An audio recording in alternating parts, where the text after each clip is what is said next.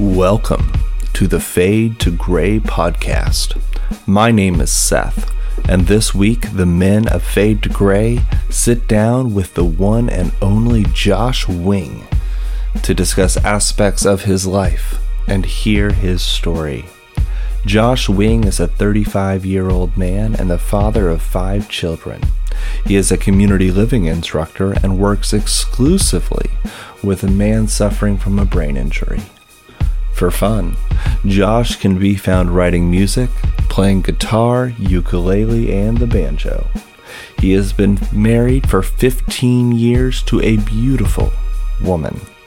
Josh considers himself a novice Scotch and whiskey connoisseur, and it should definitely be mentioned, he has many, oh, and I mean many, leather-bound books on shelves made of rich mahogany. But before we jump into this incredible conversation, I would like to provide a disclaimer of sorts.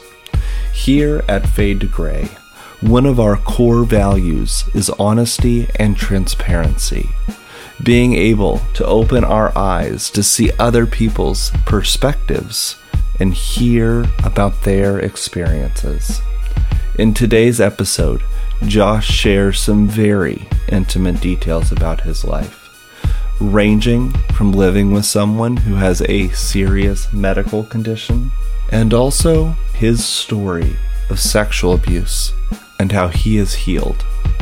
In discussing such topics, there may be moments where some members of the Fade to Gray podcast may say something that you find offensive, or let's say insensitive. Let me be clear. This was a conversation with friends. Josh is no stranger to the Fade to Gray podcast family. We consider him one of our own. This conversation was natural and organic.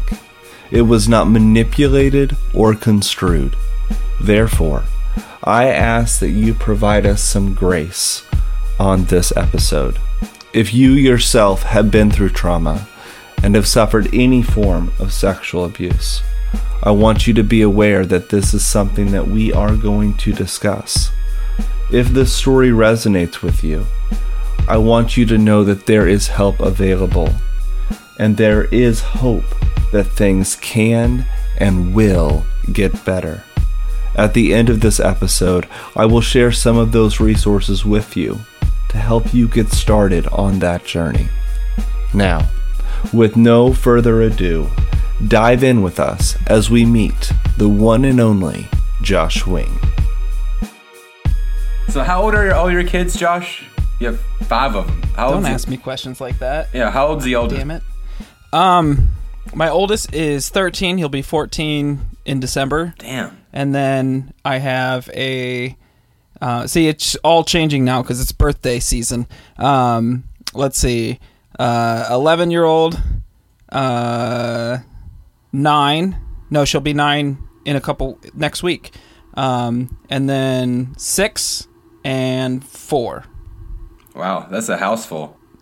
Did I name off 5? Was that 5 numbers? You did, yes. Okay, just making sure. That is definitely a house full. Was that something that you always thought of as a kid? Like, I want, like, all of, like, that's half of a basketball team, right? Okay, so we're going to get into this. Technically I have 6 kids. We had our second one, we lost to SIDS. So, after we lost Sarah... my wife and I, in our grand wisdom, were like, well, we're just going to have as many kids as God will allow us to have. And then when I heard Kaelin in the bathroom go, oh, shit, after peeing on the stick the last time, I said, God, you're fucking nuts. We're done. And I got snipped. She gone. So stopping at 5. Yeah. We feel like we're... Like, when we got to 3, we felt pretty solid. When we got to 4, we looked at each other and were like... we're overrun. We should stop. And then we were going to wait like 2 or 3 years before we had another one. And I don't know what happened. Forgot a condom one day. Something. You always hear people talk about getting snipped and how it's really not that big of a deal. Would you agree with that? It wouldn't have been a big deal. However, I actually got an infection. Oh. So that was a big deal.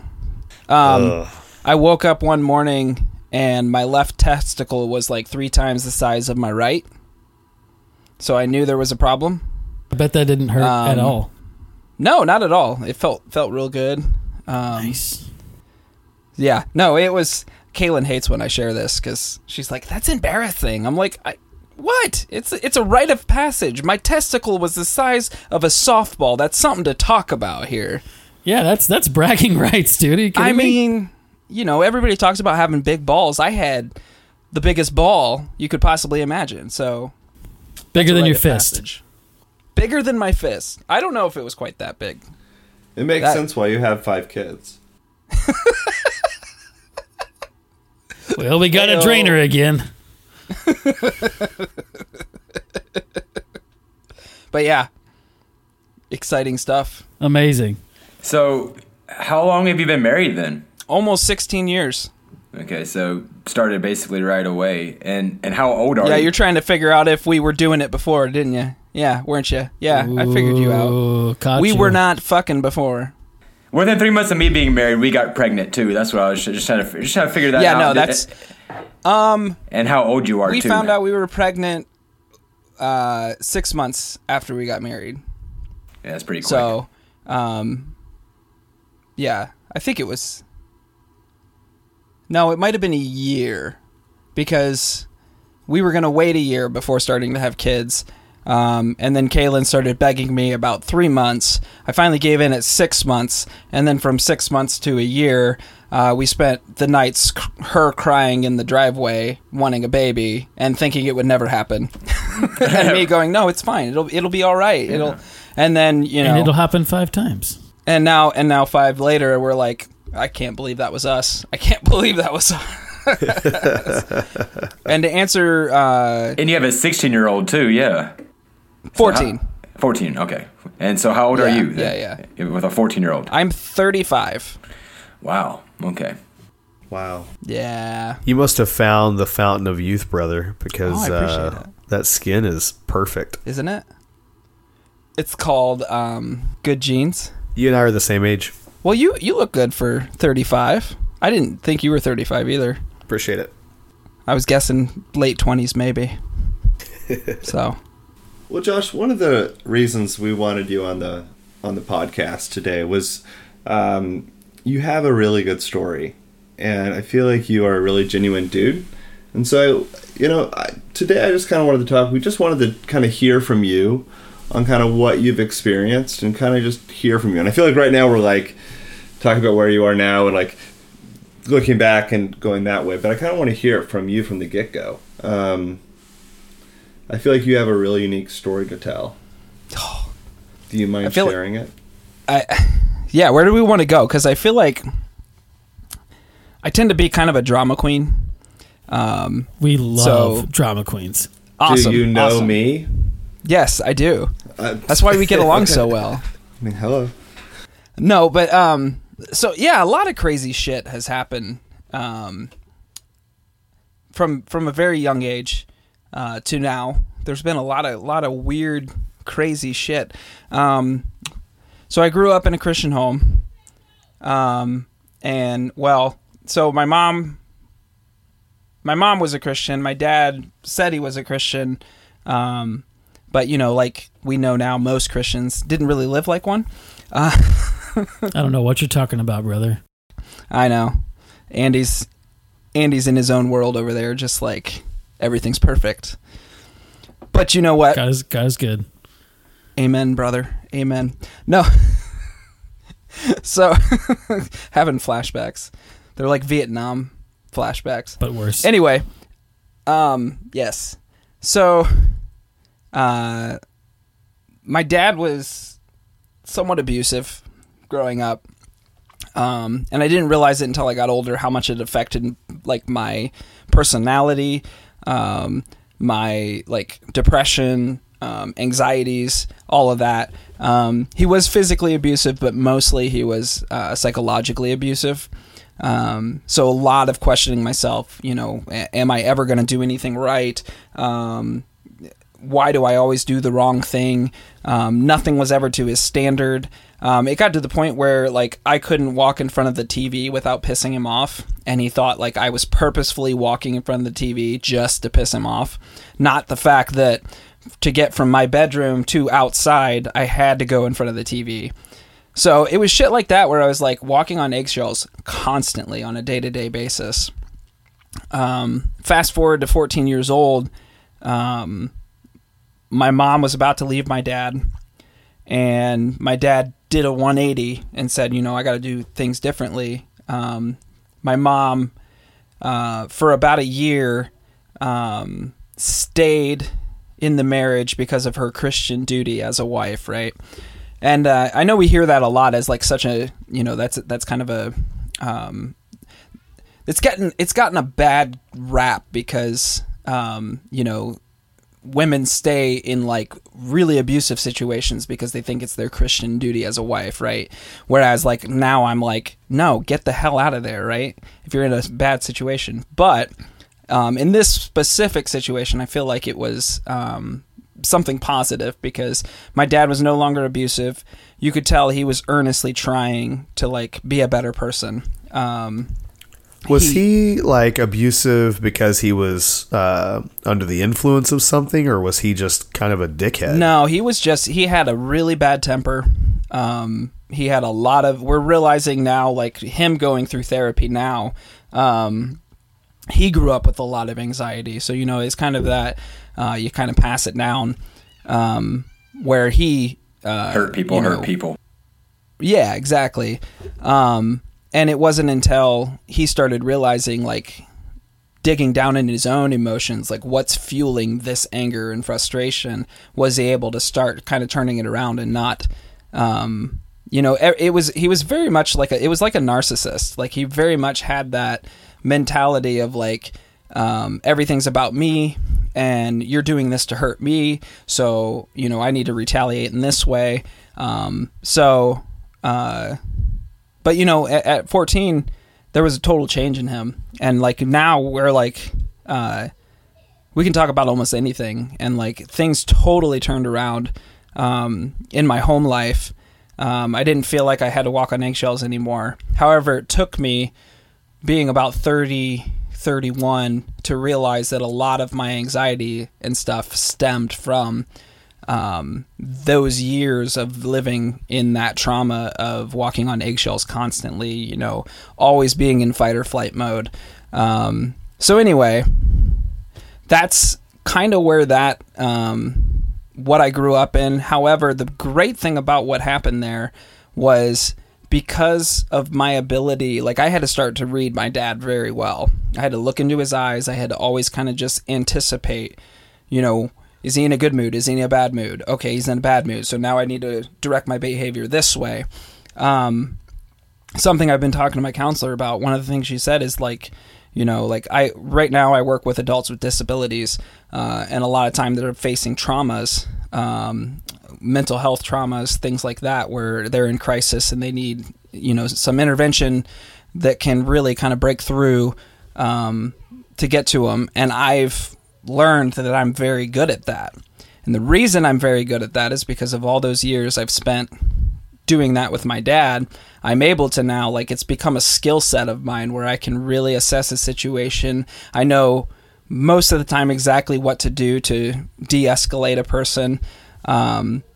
So it's really been able to take all that negative and turn it into something positive and say, okay, like, yeah, that sucked. I never want to go through something like that again. But because I did, I now have the ability to do this. And that's pretty fucking cool.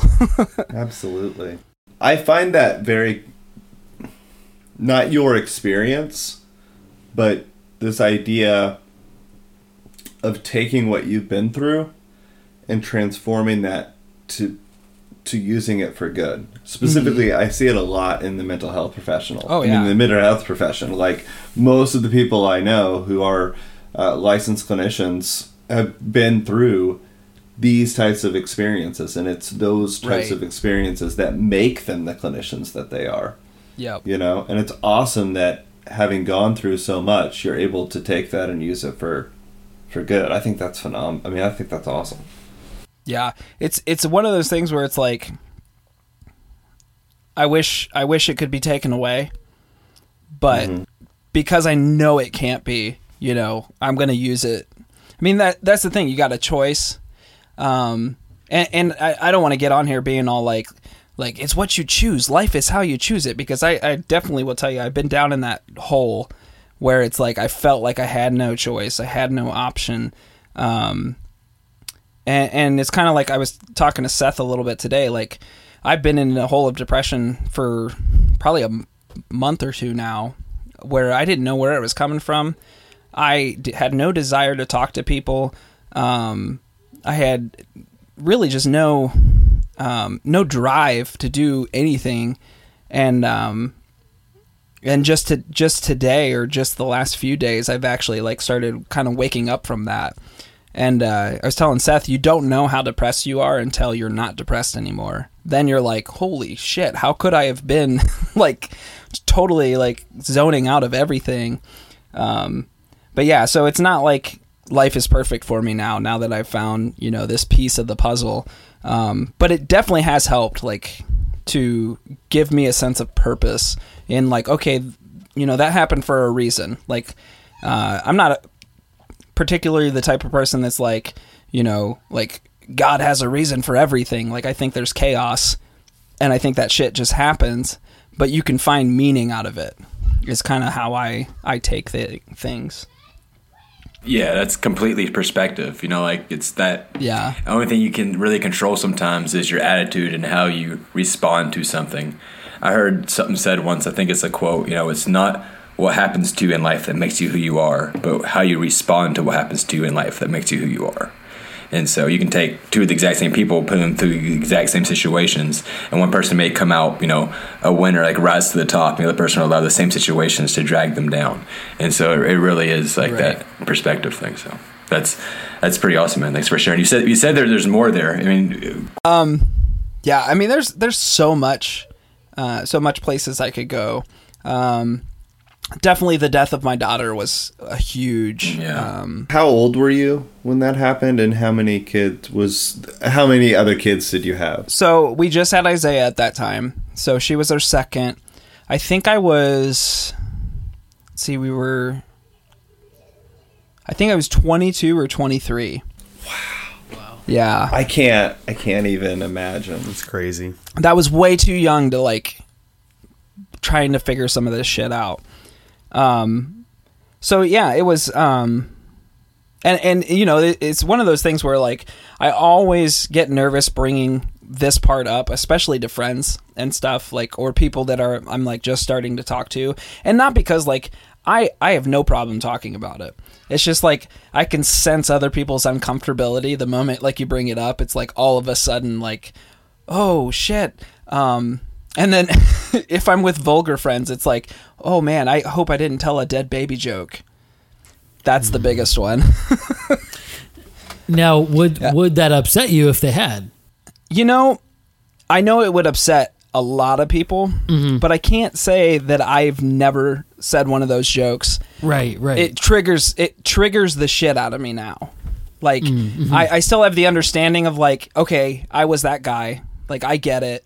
But, there's always this balance, like in comedy, there's always a balance between, you know, like anything goes for comedy. I feel like, part of it is like gauging the room, know your audience, that type of thing. But another part of it is like, I struggle in between, like, you know, you can say what you want, and it's up for me to take a little bit of the responsibility of understanding that you're not understanding where I'm coming from.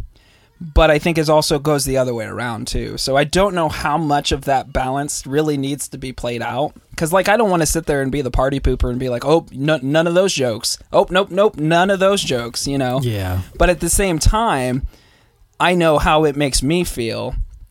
And like, I'm suddenly very aware of other people in the room who might have experienced the same thing I have, who are now probably feeling the way I feel. So like, I'm very aware of other people in the room too. So I have to like if it was just me and another person, I'd be totally fine. But if it was me, another person, and then like some other people who I don't know may have dealt with something like that, then I'm like, I get more defensive. So it's strange. It's not easy question. No, that's good. I actually got really excited when you started explaining that, because that's actually a soapbox of mine that I've been waiting to, like, I don't know if this is the right time, but, you know, it's just like almost like the PC conversation. You know what I mean? Like, mm-hmm. What is okay to say? Like you said, that balance between, like, you know, comedy, you know, and just being honest, you know, about a situation, you know, and then, but then also recognizing, okay, well, this word, or if I say this is going to be found offensive to this group of people. So, like, you know, like, there's the tact and the, like, you know, the respect, like you said, and just sometimes it's just an education that needs to happen. Sometimes it's just an ignorant. People will say things without really realizing that they are hurt, like, the damage that could be done, you know? Yeah, just, in comedy, if it's done right, it's revealing truth in a funny way, in a very thought-provoking, like, whoa. I had never thought, like, you're going to maybe not laugh, but like walk away from that show thinking, I had never thought about that issue like that. Mm. That's interesting.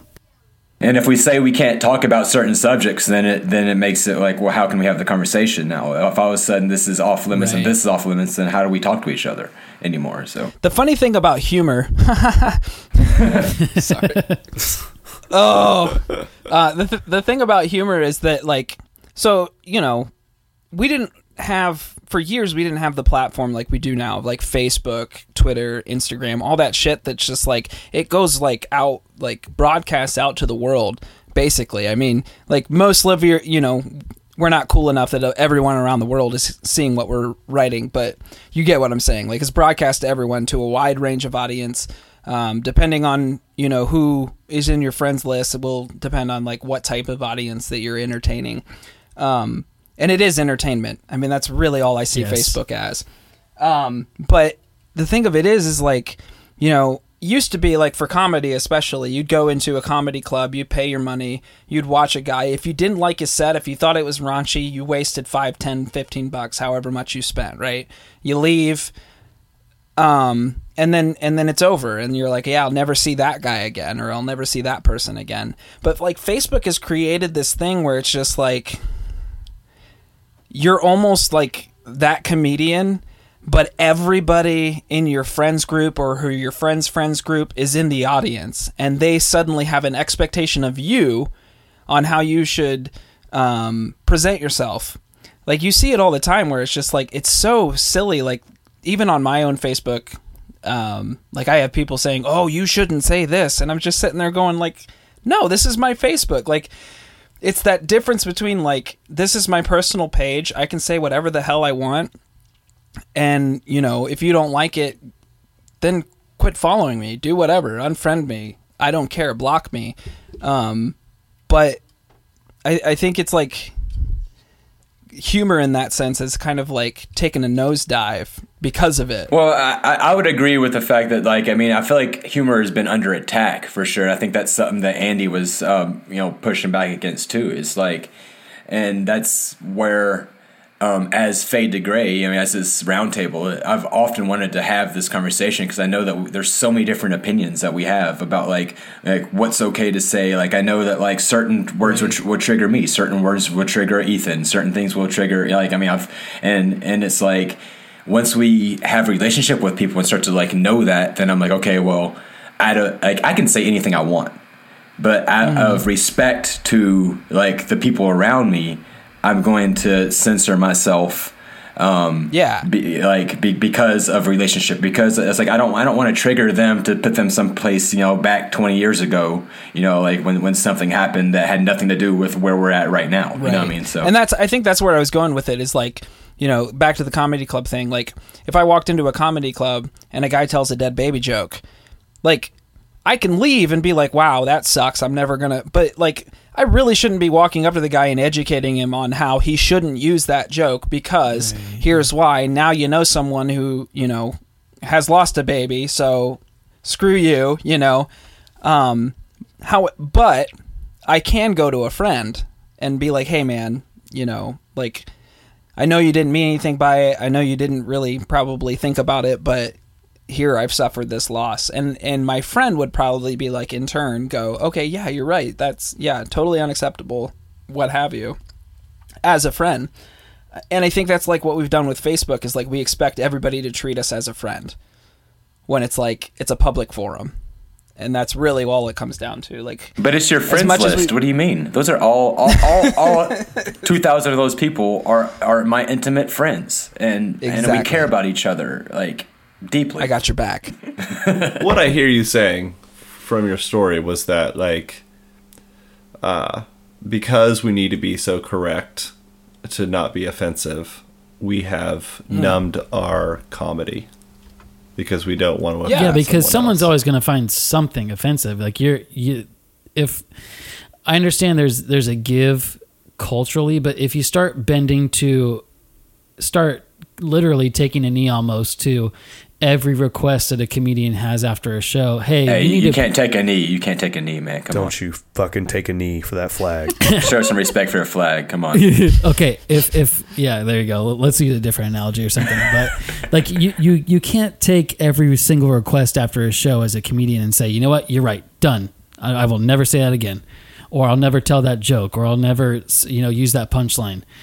There'd be no jokes to tell. Yeah.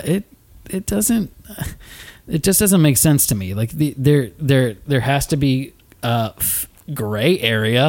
to gray area. Hey, where you can go and just play in that gray area. And you have to understand that person on that stage is not trying to be malicious. They're not trying to be rude to you, person XYZ who experienced this one thing, whatever issue it may be, but it just, I don't know where that ends. I heard it explained before, like, it's only okay to punch up, right? So like, if you're willing to be vulnerable and show yourself, not like, so it's never okay to punch down, so you don't make fun of like the, like, like misfortunate or minorities or different things like that, unless you are a minority, but it is okay to punch up to those who are in power and different things. I've heard explained that way before, of like what is like tactful and what is not. Would you agree with that, Andy, or what would you think? I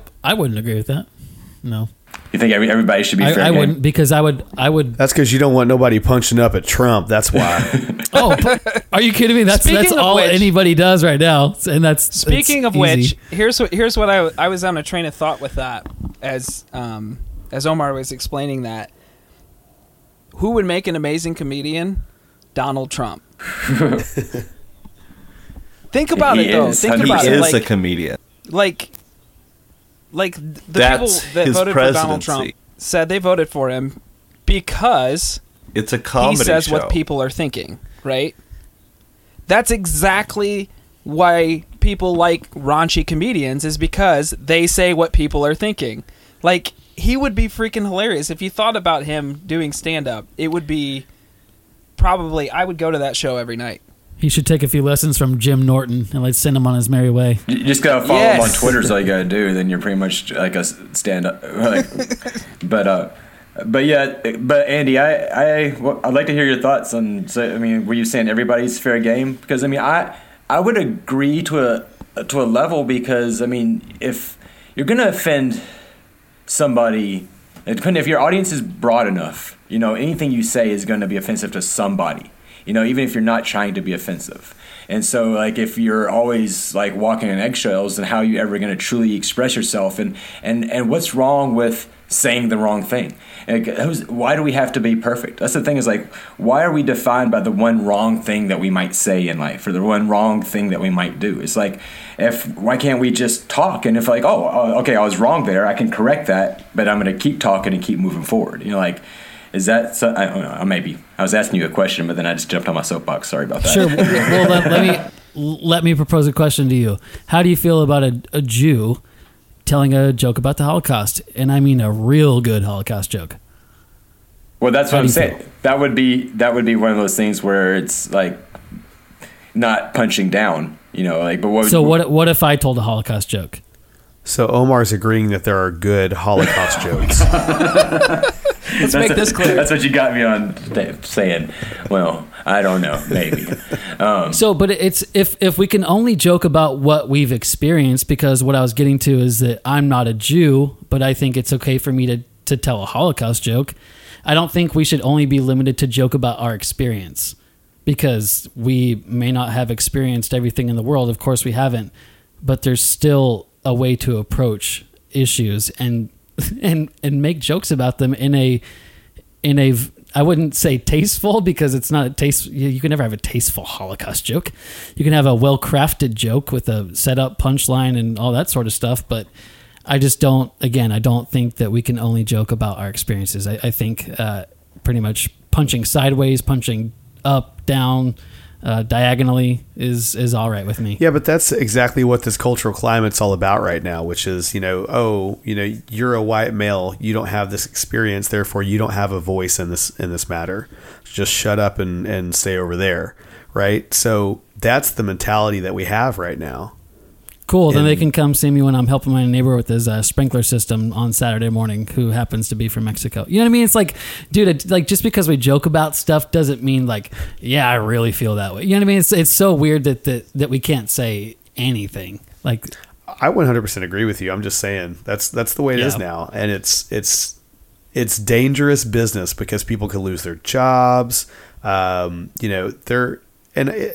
say, oh, well, there is no freedom of speech. No, you have a freedom of speech. It's freedom from consequences you don't have, right? So I don't know. It's just such a weird climate. But going back to the whole Facebook and social media thing with this, it's really ruined it for people, because there are actual assholes out there who don't care and who are just trying to get a reaction out of people and are trying to like get a negative reaction and are going like trolls, or, I mean, I'm a troll, but I don't troll like negatively. I troll for a laugh or try to just get people like, but like, it's not like a, you know, like, but there's, so like there has to be a balance. So we can't just say like, well, all jokes are good and it's okay just to make fun of everybody for anything. Like, maybe, but like, what about like that, the asshole that's really just trying to like, just piss you off or get underneath your skin or trying to get that reaction, just be like, haha, I got you. See, you know, like you're not under control. Like, that's not okay. That's not cool. Like, we don't want to create that type of a culture. So, so what is the balance? What is the gray area there? Well, I think it's a mix between being mature, because it sounds like whoever you're describing is very immature. If that's a 30-year-old man who's literally doing everything in his life to get a rise, that's called immaturity. But I think if you have a balance of maturity and also a comedic sense and comedic timing, because again, it is about tone, timing, and setup and punchline. If there's not that, then yeah, we should probably have a talk, because it sounds like that might be how you feel about a certain subject or someone. So if it's done, especially if it's done in a a green room or on stage, I think it's a comedian attempting humor. It's honest. There's honesty in that. There's art to it. Yeah, okay. Yeah. Look at Lenny Bruce, right? Sorry to keep going, but look at Lenny Bruce. I mean, he got arrested. It's just wild. Could you imagine that now? Well, actually, yeah, I kind of could, but yeah. I don't know how we got off on this, but hey, this is fun. Sorry about that, Josh, and love you, appreciate you, but like, you definitely like triggered me with when you started talking about like the whole comedy and PC thing, and it's something that I've been like burning to like jump out there. He was feeling the Holy Spirit on it. So, no dead baby jokes, and you apparently are very fertile. Were. Yep. Not anymore. Yeah, not anymore. Were. Yeah, past tense. After the large testicle of 2013, no more. That's almost like the summer of George from Seinfeld. Huge balls, awesome. Was there more to that? No, I'm bringing you back on track, back to where you. So right. We derailed you back there. So continue on with your story. It's 2013. So yeah, I mean, you had a big ball. So all of that, coming into effect, Losing our daughter alone was like enough for me to be like, all right, I should be like free of all other trials or issues, right? Like that was like my mentality is like, I've been through the shit. I've done my share. Everybody else go fuck yourselves. No. No, I kept a really good like mentality for a very long time. And one of the things that I remember saying to my wife in the hospital was I looked her in the eyes and I don't even know why. Like I didn't know anything about anything at that time, especially when it had to do with like trauma and marriages post-trauma. I knew nothing of that, but for whatever reason, it was instilled upon me to say to her, we're not getting divorced over this. And that still sits with me today. Like that is one of those things where I'm just like, why the hell did I say that? And holy crap, did that like set a precedence for everything that happened beyond that. And like, at least provided some stability for her, you know, like know that like she's not got to go this alone and security. Yeah, it was one of those I just felt the need to just share with her like we're in this together, you're not doing this alone. And there was a lot that we learned through that, and we had amazing people in our lives. My parents, her mom, you know, just friends that we met through like SIDS supports groups, things like that. But one of the things we learned, especially about grief, is when you're grieving something of the same with a completely different person, you both are going to grieve it in completely different ways. And when you are married to that person, you have to learn how to love the new person that person has become because of that grief. Not only that, you have to learn to love the person that you've become because of that grief. So you're dealing with two sets of grief-stricken people, yourself and your spouse, that you're having to learn how to love them and figure out who they are now. Believe it or not, I used to laugh and joke a lot more than I do now. That I was always on, always like going crazy. Now it's a little different, but I've learned to love who I am now. And it's become kind of an everyday thing, and we grieve differently. That's the other big thing was, you know, I'm more of an extrovert. So I wanted to get out and hang out with the family that was out in the living room. My wife wanted to stay in the bedroom 24/7. She didn't want anybody coming in, but she didn't want me to leave her. So that created like this problem of like, I'm trying to do one thing, she's trying to do another. Would you say that your faith was that like in priority to keeping you, like going, keeping you stable? You know, you said that like when that happened and you had that unction, you didn't know where it came from to like tell her that, you know, you know, I'm not going to leave you. We're not going to get divorced. I guess just describe what that was like, you know, your relationship with God prior to losing a child and then after, and like, has it made it stronger? Has it made it weaker? Like, what is that? Yeah. So I was very strong in my faith. When we lost Sarah, at that point, I felt like I didn't have a choice in like, there was never really a point where I got angry with God. That came much later. Okay. But at the time frame, it was like, and I, even at that time, I still didn't believe that like God made it so that my baby died. Right.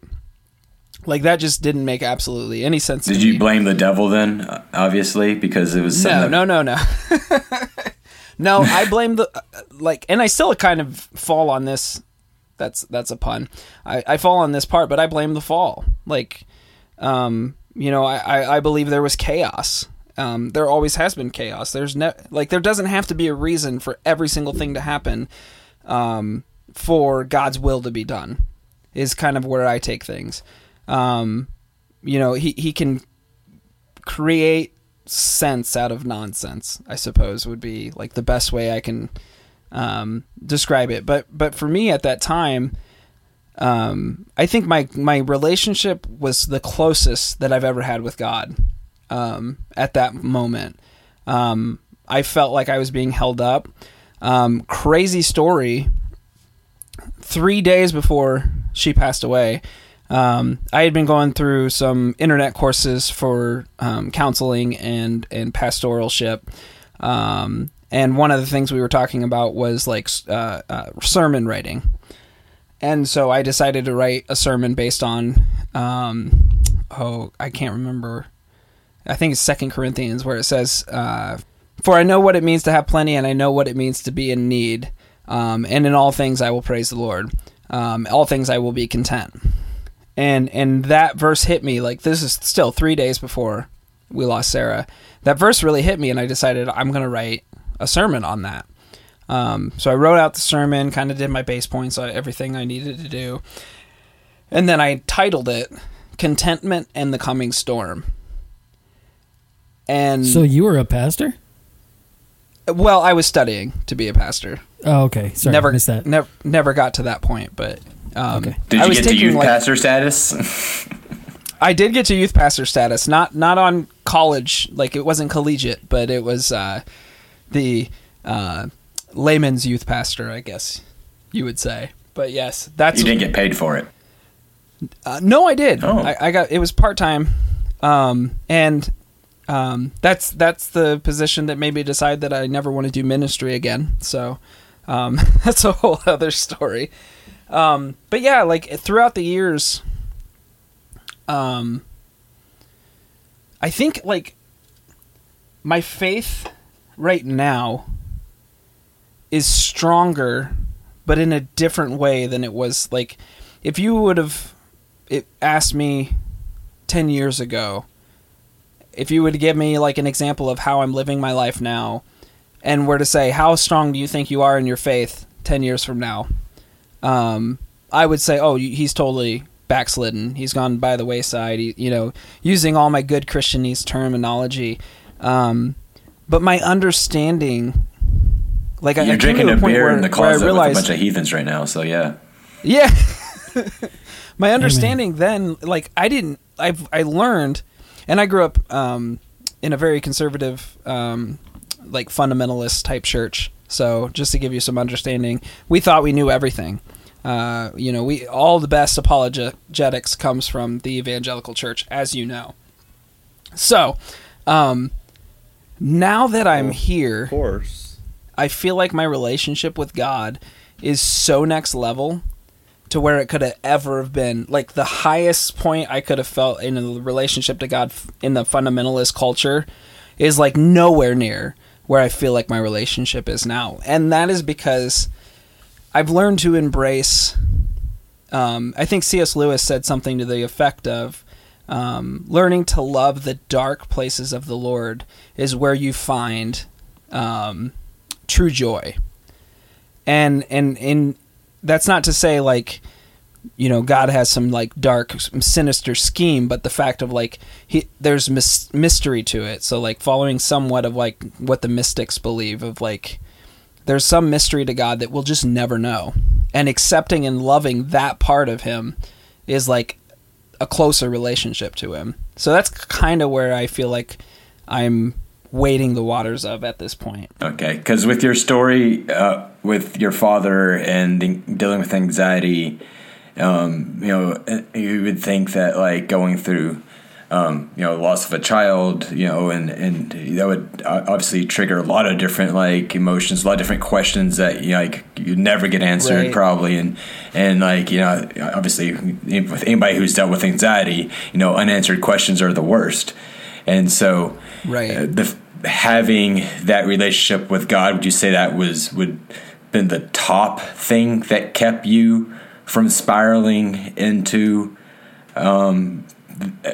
like all these unanswered questions? Because a lot of people, I mean, that's what we go back to, it's not what happens to you, but how you respond to it type of conversation. Because I could see very easily your initial reaction to being angry at God, there's no, this makes no sense, a bunch of different stuff. And then, yeah, still having my faith But kind of like being able to see things from a perspective of like, you know, what if there is no God?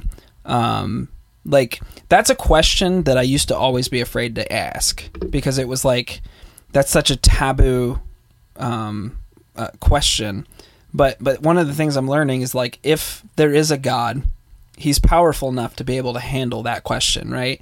Like, he's not like, all of a sudden I ask the question and then he's like, oh, you've zapped me of my energy. Now I can't fight. I cannot save Satan you anymore. I'm sorry.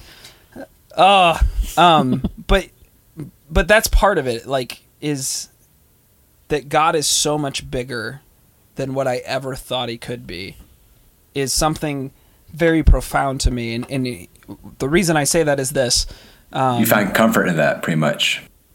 I do, but the biggest thing about it is like, when people say like, oh, you just need to trust in God. Like, if you have a situation that goes bad, like, you know, oh, I don't get paid until Friday, but I need to pay this $300 bill. And this is like a common thing my mom says, is like, oh, you just need to trust God. God will take care of you. Just trust God, right? My fucking trust in God is so next level right now. Like, think about the fact, like, I trusted God with my daughter. I trusted God that she would be here today. I trusted God that when we found her, that not breathing, that he could bring her back if he wanted to. I trusted God all the way to the hospital. I trusted God in the waiting room, praying, calling all my friends, telling them to pray.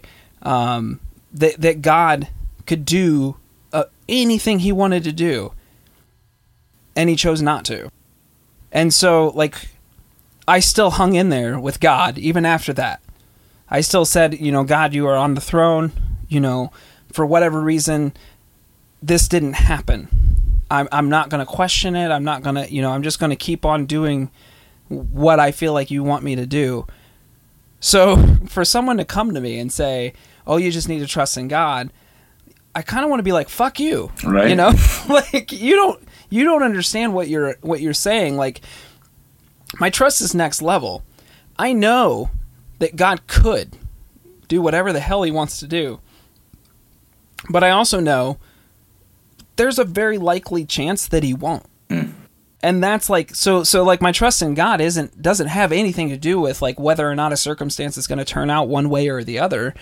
It all comes down to, like, whatever's going to happen is going to happen. And I think, like what you said, Omar, how you respond to it is everything about whether or not you're able to overcome whatever it is that you need to overcome. Because I'll tell you, I've overcome so much. I mean, you know, we've talked about a little bit of it today. Like, you know, my dad, losing a daughter, being sexually assaulted when I was 12 or 13 years old. We didn't talk about that one. I know, we didn't talk about that. Which, I mean, if you want, we can make this a two thing, or I can come back another time. We can talk about it. I'm up for anything. Oh, how much time you got left, buddy? Because we got about another 50 minutes if we want to keep going, man. I'd love to hear about that. I know that we could stop here and have an altar call for Chris, see if he wants to give us, you know. No, I was actually going to ask Josh, like, because he was talking about God could do what he wanted to do, and it's like, for me, I don't know, man. Like, your faith must be next level, because for me to think like, if God could do that, if God could decide. Yeah. To stop a death, especially the death of a child, you know, why would he not choose to do that? And so, man, I admire your faith for sure. And I know that your faith helps you get through a lot of things. And I think that's wonderful that you have that. Yeah. But God, yeah, I hear you. And like, why would a God let anything like that happen? You know? So I think like, my biggest thing is I like to think about things like all the way around. Like, I don't get stuck on one part and just say, okay, this is the way it is. I used to be that way and I hated it. So I was saying a little bit like, you know, I'm okay with the consideration that there is no God, right? I don't feel like I've lost anything if there is no God. All in all, I feel like I live my life the way I feel like I should. I think I do things that I enjoy. I think like we try to find so much meaning in everything that we forget that sometimes moments are meant to just be meaningless, and that's okay. And that's on a whole other different thing. But like, as far as, okay, so here's where I'm at in my faith walk when it comes to like life and death and the afterlife. I would say, if this life and this death is all there is, yeah, there are moments where I'm like, well, fuck, like, what was the point of that 3 months of living? And that's it. And that's all we got. Yes, there's definitely this huge part of me that's like excited because I know I'm going to see her again. Right. So there is that, like, there's that peace that comes with that.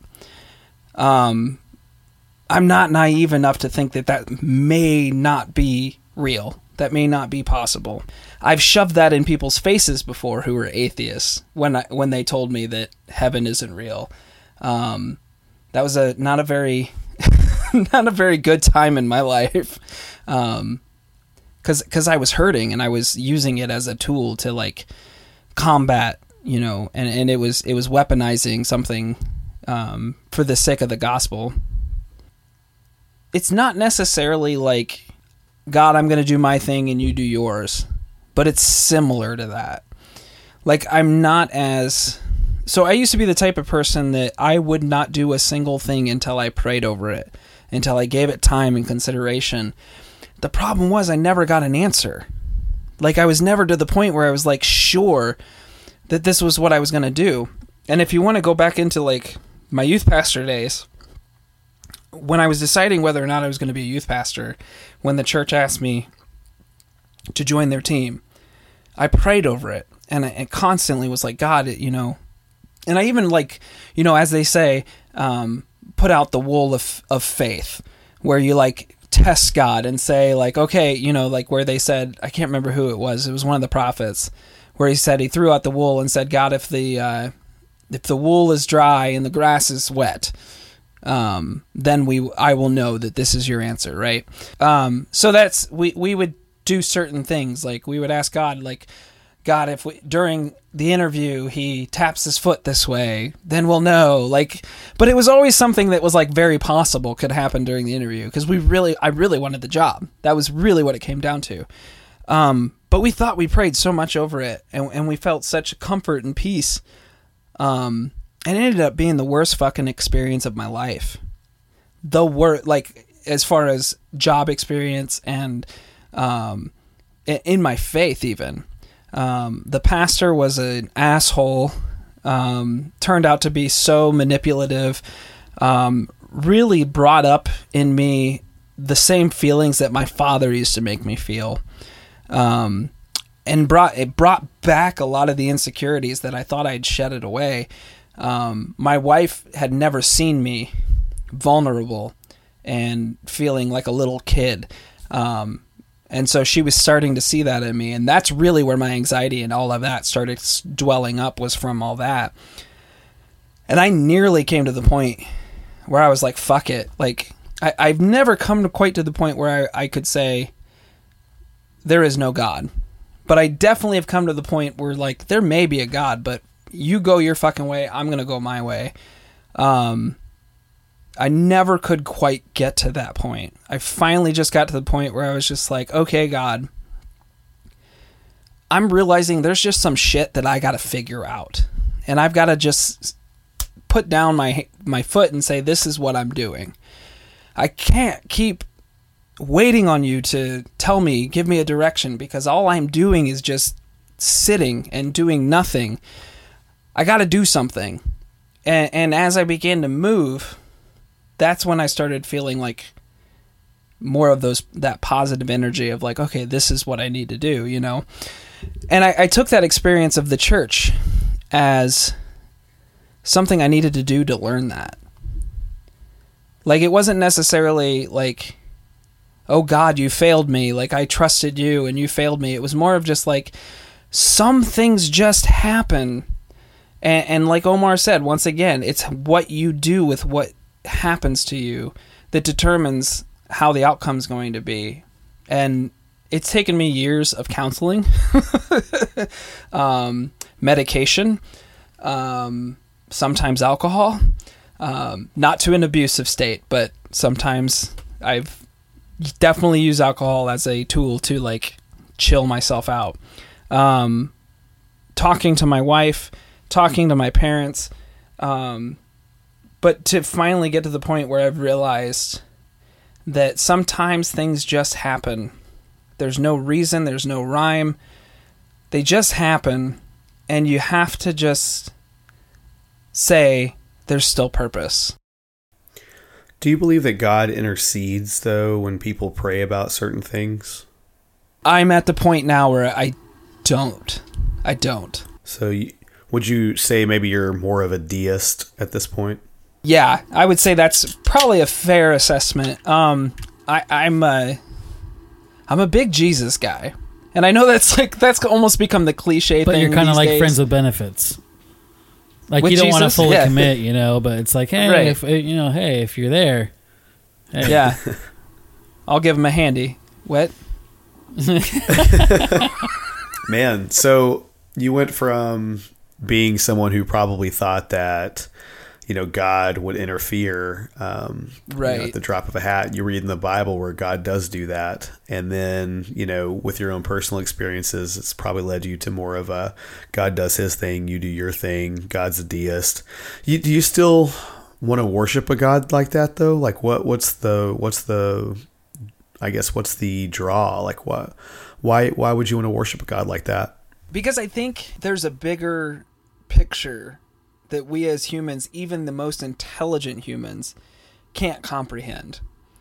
And I think it has something to do with Jesus. And I think that is the mystery that we're missing, the puzzle piece that we just, like, our brains, you know, if, like, I get how ridiculous this sounds sometimes, but at the same time, the most ridiculous thing, if it's true, isn't ridiculous at all, right?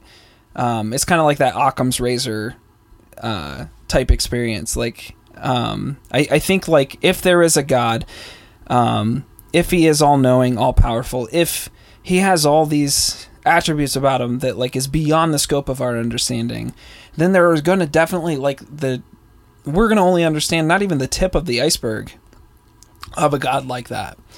And I think, like, as we develop as human beings and as we learn more and more, we see the past us as archaic in our understanding of religion and spirituality and even life, I mean, in general. And then as life goes on, I think, like, the closer we get to the answer, but the less we understand certain aspects of it. Because of tradition, we have to let go of certain things that we're not willing to let go of. And I think that leaves us in this, like, melting pot of, like, just feeling like we are on the cusp of something, but we don't know what to let go of and what to keep. You know what I'm saying? Like, and that's where I'm at right now is, like, I know like, I keep a very open hand on a lot of, like, my thoughts on faith and religion. So I'm definitely not a fundamentalist anymore. They're close fist on, like, I'm keeping my fucking tulips. They're right here. But for me, it's like I keep almost everything open-handed. There's some things I keep closer to my hand. There's some things that I can let kind of float out there. Jesus is one of those things that I've not been able to, like, even if he doesn't exist or never existed as a human being, the mission and the mindset and the thought that we put into creating a character that had so much compassion, so much love, so much selflessness, that's a yearning that we have. That's something that we desire. Everybody wants something of like that, you know. I'm a very selfish person, but I wish I wasn't, you know, like it would be amazing if I could be so selfless. And then when somebody said you're selfless, I wouldn't be so full of pride to be like, hell yeah, I'm selfless. Son of a bitch. I'm awesome. But that's like, you know, look at me. I think there's like, yeah, exactly. There's purpose though in that. Like, even if the story of Jesus was made up, it's something that we desire so much so that we created something to, you know, try to bring us to that. That's kind of where he's like the ultimate, like good archetype, just like the guy that everyone wants to be, or like that type of person in life, you know, loving, compassionate, you know, whatever. Yeah. I don't think you guys are convincing Chris at all though. No, I don't. He's got a skeptical spectacles on. I mean, honestly, I really feel, Josh, that with your words of wisdom, you know, if you were just, you know, pray, you know, in your free time. I think I have enough prayer really coins saved up. I might be able to pull it off. What level are you at, though? But he doesn't believe that God intercedes. Yeah, I think he doesn't believe that God intercedes, so it's not going to do any good to pray. Yeah, that's true. Checkmate, atheist. Checkmate. Open hand, Chris. Open hand. Things change. Speaking of open hand, so well, that's a hell of a segue. This is gonna be the worst transition ever. I can't wait. I know, right? It's like, tell us, Josh, on the Homer where the bad man touched you. No. Oh, no. I am intervening. I need to tell everyone what's going on. Yeah, paint the picture, Chris. All right, paint the picture. So Omar has a stuffed Homer Simpson doll that it looks like it may be a puppet that you can actually Homer put your hand into. I'm not sure. Yeah, and Homer Simpson is in his underwear, and Omar just asked Josh to show him on the Homer Simpson doll where the bad man touched him. Wow. I sure hope that this is cut from the podcast, and a formal apology is how about this? We asked for consent from Josh. Josh, shall we cut this? First, like, you know, postage. All right. So, Josh, my question still stands. Like, how old were you when this happened? When I was molested. First of all. By Homer Simpson. Yes, by Homer Simpson. First of all, how much time do you have left? I know you have 5 kids, so I want to respect your time. Yeah. But since we have you on, let's go ahead and keep going for a little bit longer, if that's okay with you. Okay. It's kind of a blurry time. So like time was kind of, because everything was really fucked up at that point. You know, my dad was being an asshole. My mom and dad's relationship wasn't going well. We were pretty poor at that time, and that was kind of getting to the point where I was understanding that. I think I was 10 or 11 years old. So basically, a neighbor across the street was one of my first friends at that house that we lived at. I moved there when I was like 6, I want to say. And we'd been friends all that time. He grew up in an interesting kind of household where his dad was a firefighter. I don't remember what his mom did, but his mom died probably 3 or 4 years after we met. So just before this time, she passed away. My dad was a firefighter, and basically his dad was my dad's boss, is how that went down. And so we got to the point where I saw my first Hustler magazine. That was my introduction to pornography was Hustler. So I didn't fuck around with Playboy. I just went straight for the snatch. Yeah. Full frontal, just spread eagle. Yeah. And that was during the hairy days too. And yes, and I was probably 8 or 9 when I saw my first naked woman. And that messed with me in ways that, like, I can't even describe, like, and mainly in the fact of, like, I had perpetual blue balls until the day I learned how to masturbate. So we're getting to the point where I'm 11 years old, and, you know, things in our friendship were obviously very sexual in nature as far as, like, looking at porn together. It kind of got to the point where it was, like, you know, we were messing around a little bit more of, like, just exploring and trying to figure out, like, you know, like, my biggest desire was I wanted to feel what a woman would feel like, right? So that's, you know, there was times when we would fake, like, one of us would be the girl, one of us would be the guy, and, you know, we'd mess with each other's wieners, you know, stuff that, like, I realize now a lot of kids have been through that and experience that, but at that time I thought this was this deep dark thing that, like, me and him had this, like, sex cult thing going, and if anybody found out, it was going to be, like, the worst thing ever.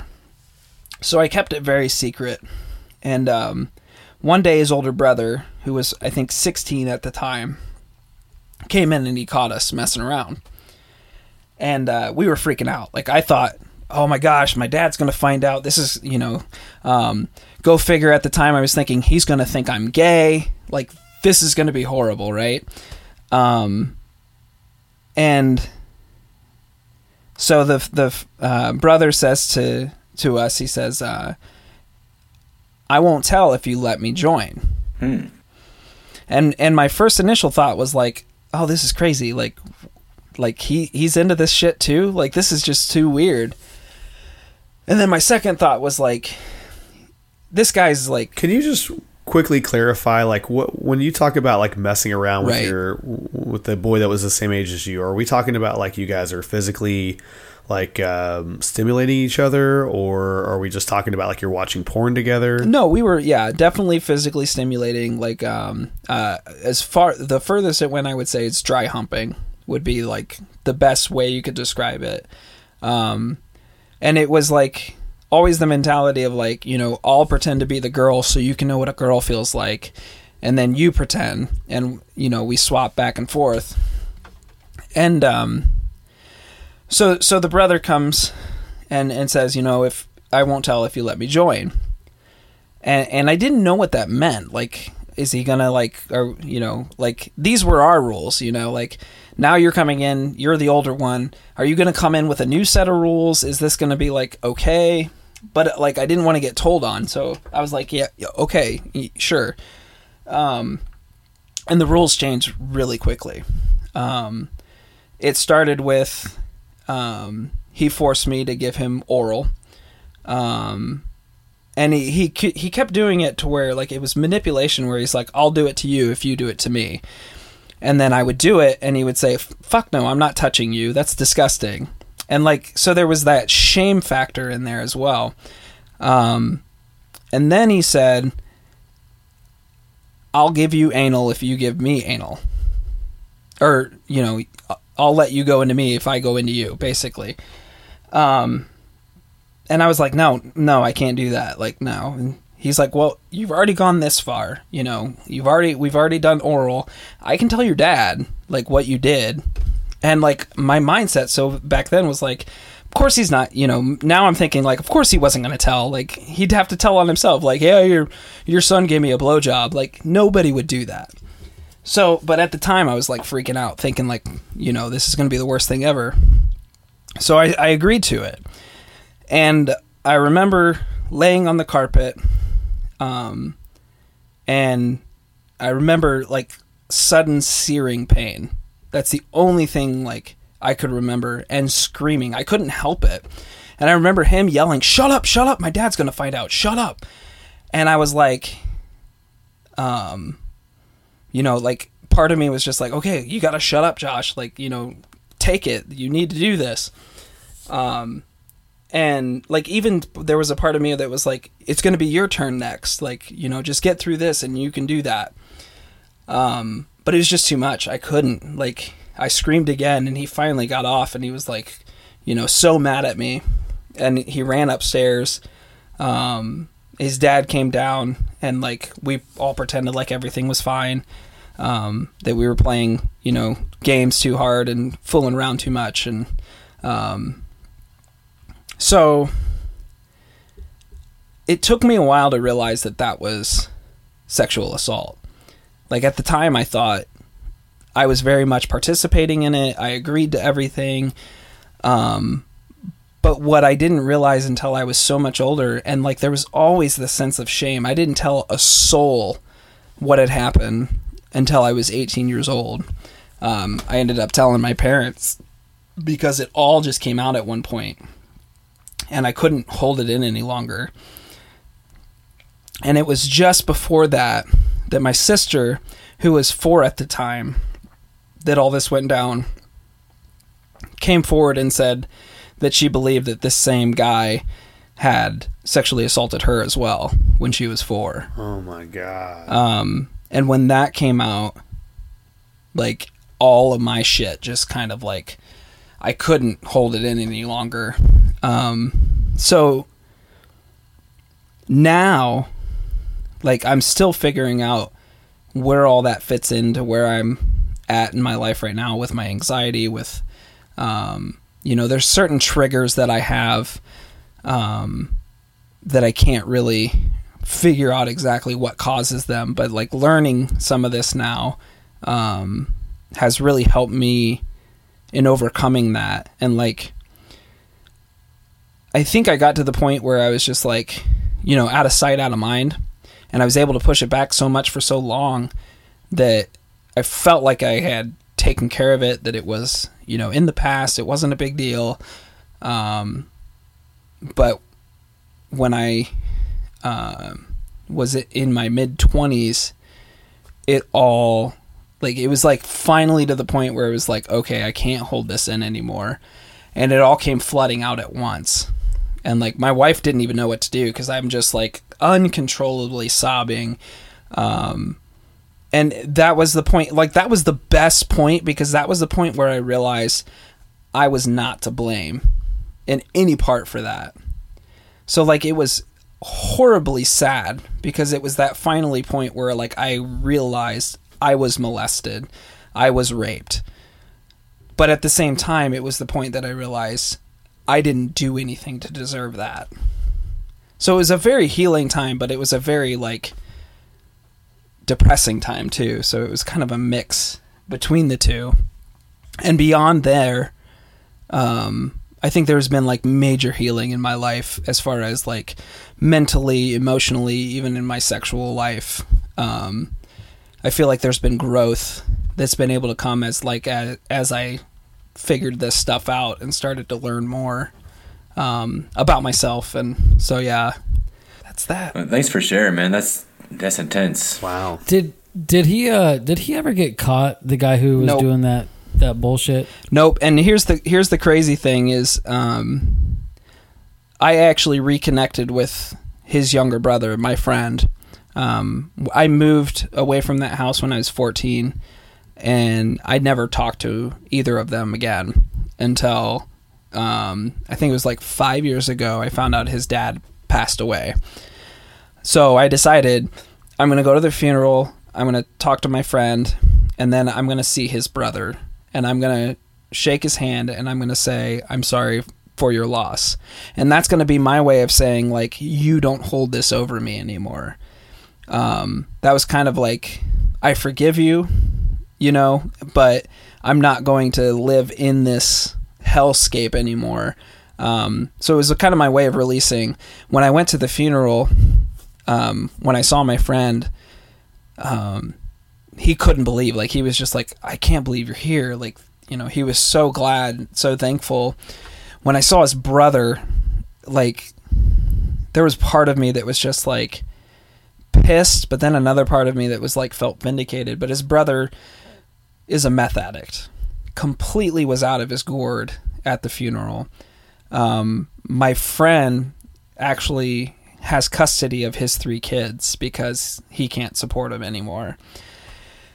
So there's a mix there of like, and he couldn't even remember who I was. The brother couldn't. Or at least he said he couldn't. I saw something in his eyes that I think like he knew and he didn't want to admit what he knew. Wow. But there was the other part of me that like I actually felt bad for him.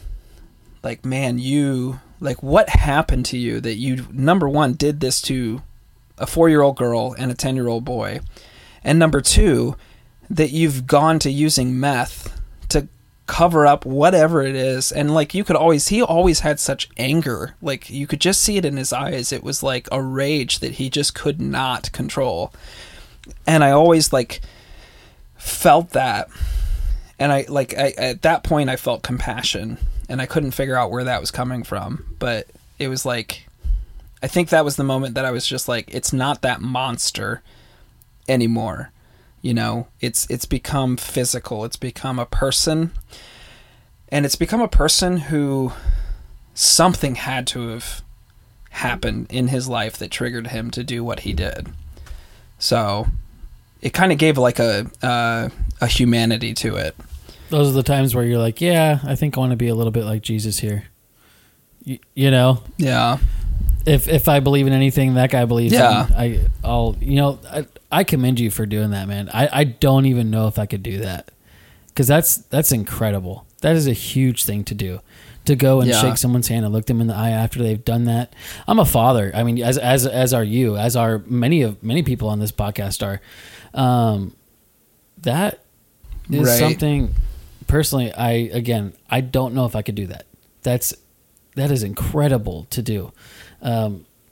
I think that he deserves justice though. So, you know, it's like with this whole movement, you know, there's going to be times where, that's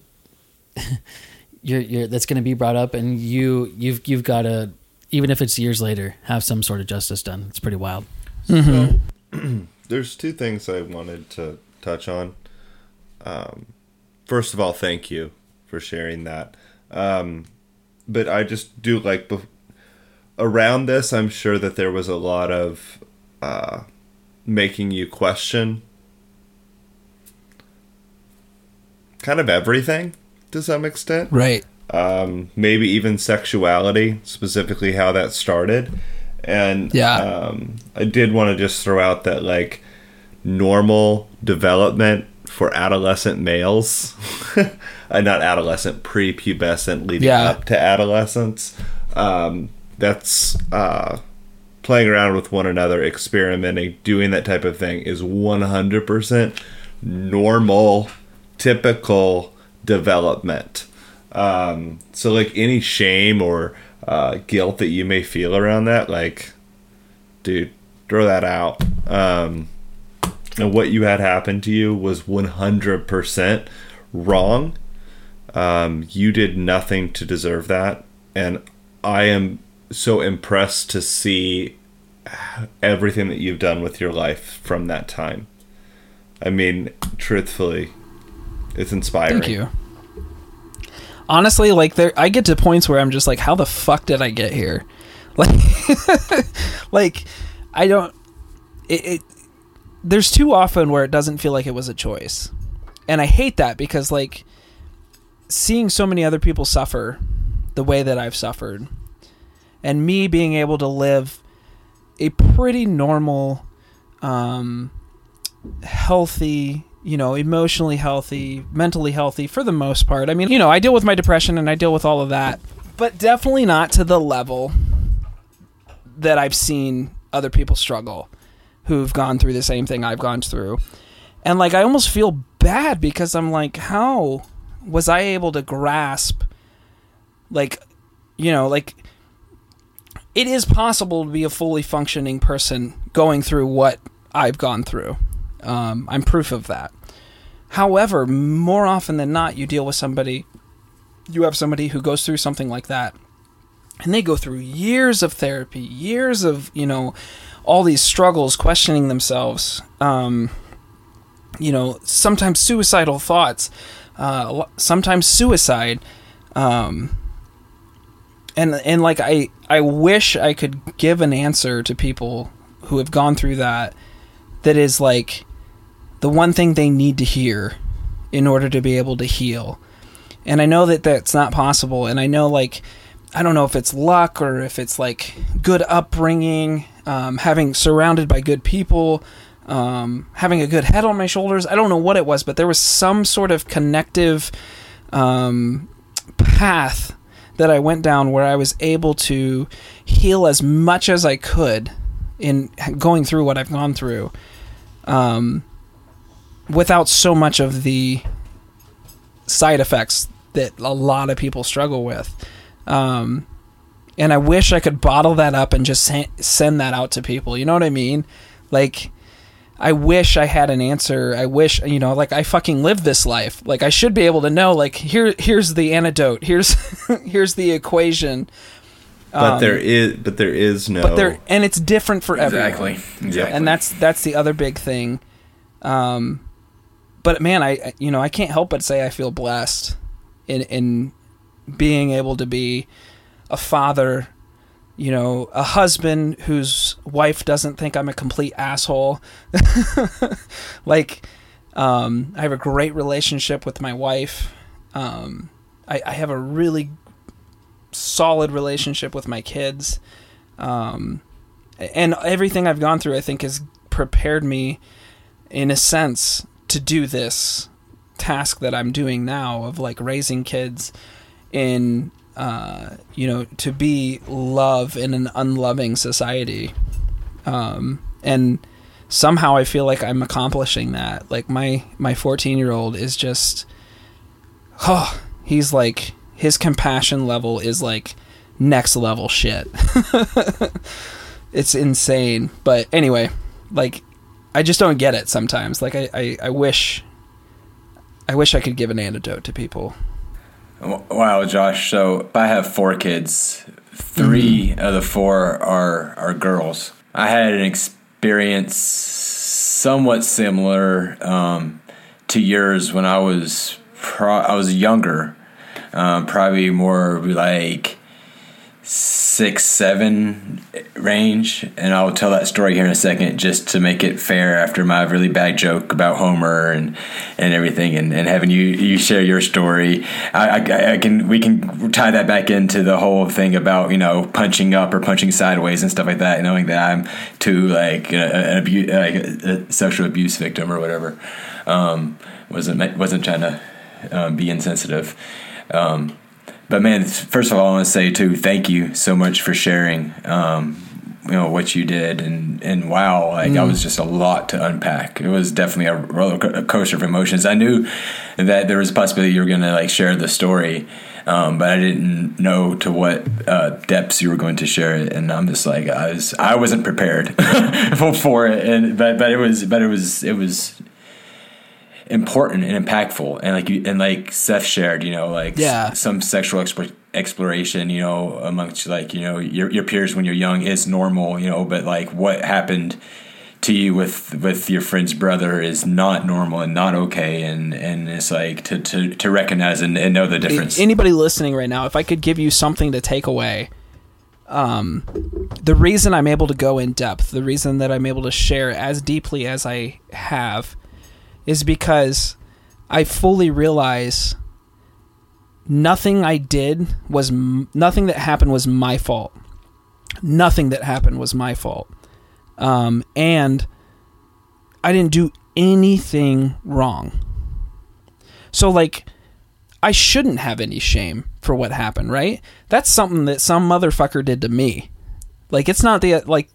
That's the mentality that I think too many people struggle with, is like they take on some of the blame, and they say, like, well, I, you know, and I could easily say, because I participated in, you know, doing that stuff with my friend, that's why this happened, but it didn't. That's not why. And finally coming to the point of saying, like, I didn't do anything wrong. There's no reason for me to be ashamed. in sharing what exactly happened. And I think there's benefit to it. Right. And so, yeah, definitely. For me and my story, like, I was a lot younger, so I never even realized until much later in life what had happened, you know, that, like, because there was no arousal on my side or anything like that. And so it wasn't until, like, I was, like, in my 20s, like, even, like, later in my 20s that I was like, oh, yeah, that did happen. That did, you know, and for me, I think it was more of just I was confused. And for my story, okay, so it was a teenager, maybe in his early, maybe an older teenager in my neighborhood who was also happened to be black. I was raised by a white family, so it was interesting for me. Like, he had younger siblings, you know, similar to your story, where I was friends. He had a lot of like a handful of siblings, and so I'd go over there and hang out with them. And I remember I hung out with this kid, whatever, a couple times, and it was in the tree house behind our house. And I remember it was all oral sex type stuff, and he. But he wanted to perform it on me because I didn't know him. It was all new to me. Like, you know, so like he wasn't going to have me do it until I... How old was this kid? I'm having to guess, but he was definitely old, like much older than me, you know, but see, I was like, you know, 6'7", so like a teenager was like an adult to me. You know what I mean? So whoa, like you were 6. I was like, kid age, like my oldest daughter is 8 years old. I was probably younger than her. Like it was for me. That's the thing. It wasn't even a sexual thing. All I remember, you know, is like he was like super paranoid and kept telling me like, just don't pee. You know, like as he was trying to like arouse me or like you know, perform oral sex. And being who I am, you know, you tell me not to do something enough times, you know, I'm like, well, why not? You know, what's this? And then like, you know, then his reaction, it was funny for me. And so I think it was one of those things where just because of my naivety and my not willingness to follow direction, I became an unlikely target and not fun for him anymore. I think it was one of those things that, like, he kept telling me not to do things. I kept doing the opposite of what he told me to do. Not in a way of, I wasn't scared or being defensive. I just didn't know. I'd just be an Omar. So yeah, let's, I want to continue with this story. But I think Josh, you've got to head out, don't you? Yeah. So I just want to thank you so much for coming on today and sharing and really being so vulnerable. I really believe in stories of lived experience, and sharing what you shared today took a lot of courage, and I really appreciate it. Andy? Thank you, man. Yeah, I can't even put myself in your shoes, and I can't say I would have done the same things you did. So hats off to you, man. You are an incredible dude, and I feel like I am so much closer to you knowing all of this stuff about you. And that's what I think is so powerful, like just having power over it all. Like you speak about it. Yeah. You're not afraid. And that is that's so badass, dude. So thank you. Oh, thank you, man. Thank you, Josh. Appreciate you. You've been an awesome guest. And thank you, Josh. Pray us out, too, before you leave real quick. Yes, please. Sure. Absolutely. Heavenly Father, Lord God, I thank you so much for allowing us to come together and just talk about our shit. Just be able to open wide and, you know, just be vulnerable. I know that's where the power comes from, is just owning it and saying, you know, it's not mine anymore. Just opening it up and handing it off, and that's what I feel like happened today. And I thank you for allowing me to come on here and just talk about it all. I hope anybody who hears this can feel some relief in knowing that they're not alone in these experiences, and that there are people who have survived as much as painful as it is, that have survived, that are thriving, that are doing well. And I thank you so much for allowing me to share some of that today, Lord. I thank you for the guys in Fade to Gray, for being so amazing and just open. And I appreciate that. And I thank you for everything you do. In Jesus' name, amen. Amen, brother. Thanks, Josh. Thanks, Josh. Thank you, guys. Yeah, have a good night. We'll see you. All right, man. Thank you. Josh Wing, everybody. There you go. We need to get some clapping sounds. Oh, yeah, we can do that pretty easily. Dude, Seth, you ruined me with the whole Holy Spirit being like gay submissive sex, man. If you put that in your mind and then just listen to that as he prayed us out, it was extremely comical in my head the entire time. I'm sorry. It was a very, very good prayer. He also asked the Lord to open us wide. I did. That's that. Open us wide and to basically. I didn't think about that at all. Basically, just submit to it. Yeah.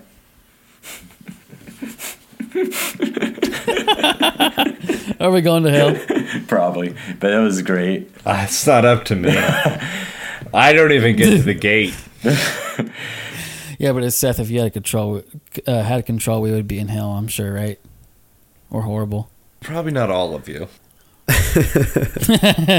Yeah, I was debating whether or not I should share my story or not. I wanted to share it for camaraderie, but I, at the same time, I was like, I'm not sure if it was going to really flow, and it was getting late. It was just, I just didn't unpack it until like decades later and realized what happened. And I would agree with Josh that it's just the powers and like being able to like talk about it and like and recognize the situation. But my question was going to be bounced off of that, just how much of those experiences, though, even though, like I said, it was before I knew anything about sex, wasn't aroused, wasn't equating it to anything. But I mean, I wonder, like, how much that affects, you know, what I do or how I respond or what I'm like or don't like, you know, or different things, you know, like, obviously it's not like that experience turned me into like, to where like, older black guys now or anything like that, but it was an interesting experience just because I didn't have a whole lot of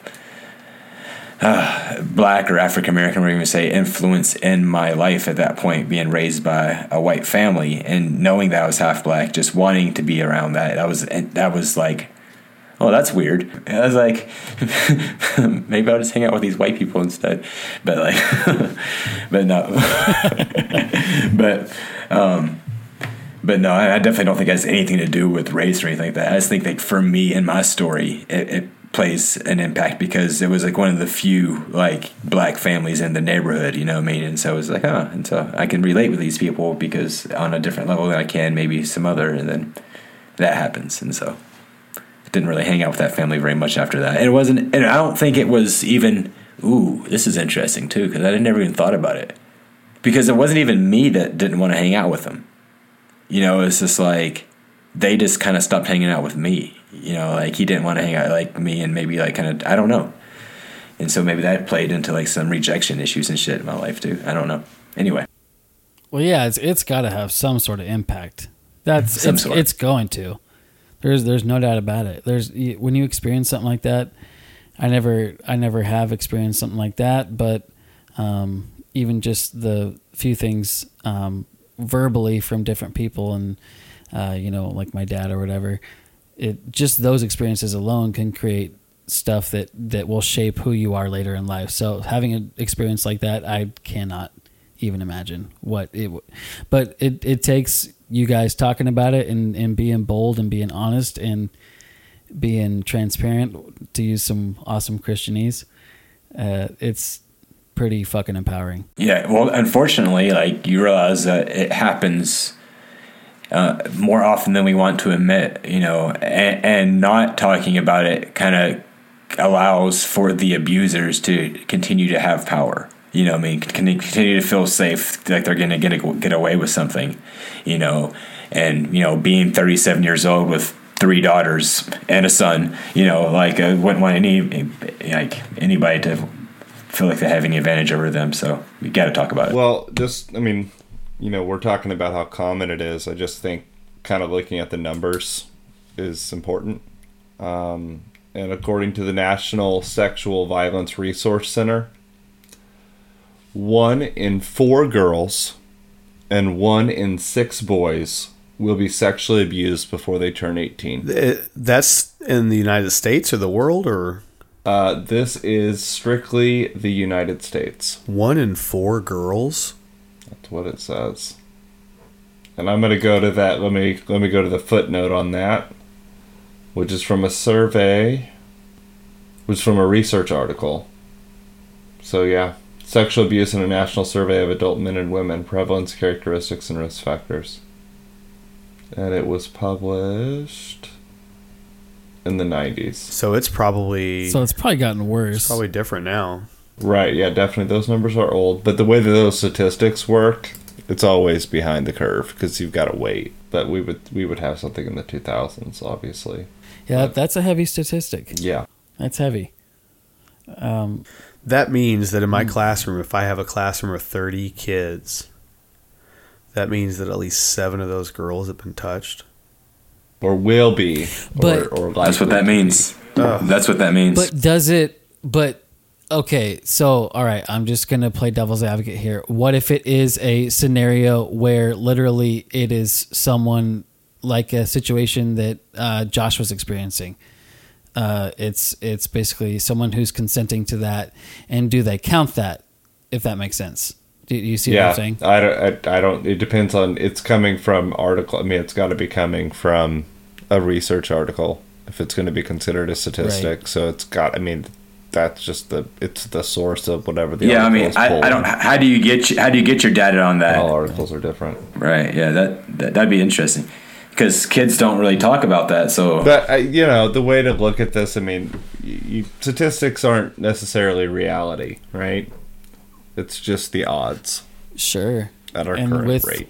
You know, I feel like with certain things available at your fingertips and your hormones getting the best of you even more so, probably now if someone's 12 or 13, then I can only imagine.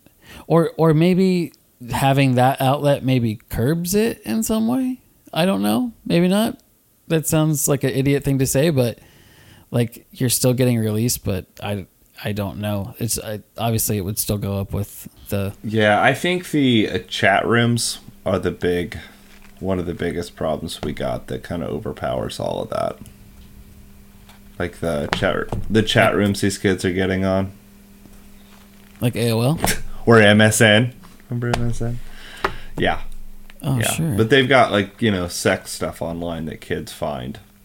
There's some documentaries about it, I think. Oh, and there was the Elsagate thing. There's one thing I want to mention before we kind of wrap up.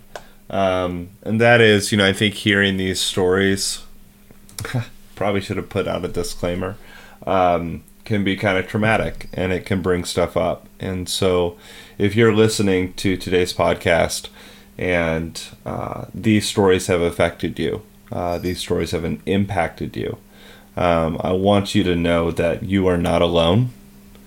There is confidential help available anytime, day or night, 24/7, and there is help available. So if you are finding yourself at a place where something has happened to you and you've never talked to anyone about it and you really feel that you need to get help, I want to refer you to the National Sexual Assault Hotline. They have a 24-hour available line. It's 1-800-656-4673. And as we know, with things like this, and especially hearing stuff like this, it can bring up stuff that makes us feel really uncomfortable. And so I also want to refer to Suicide Lifeline. And I want you to know Suicide Lifeline is not just for suicide. Suicide Lifeline is the national hotline for essentially anything.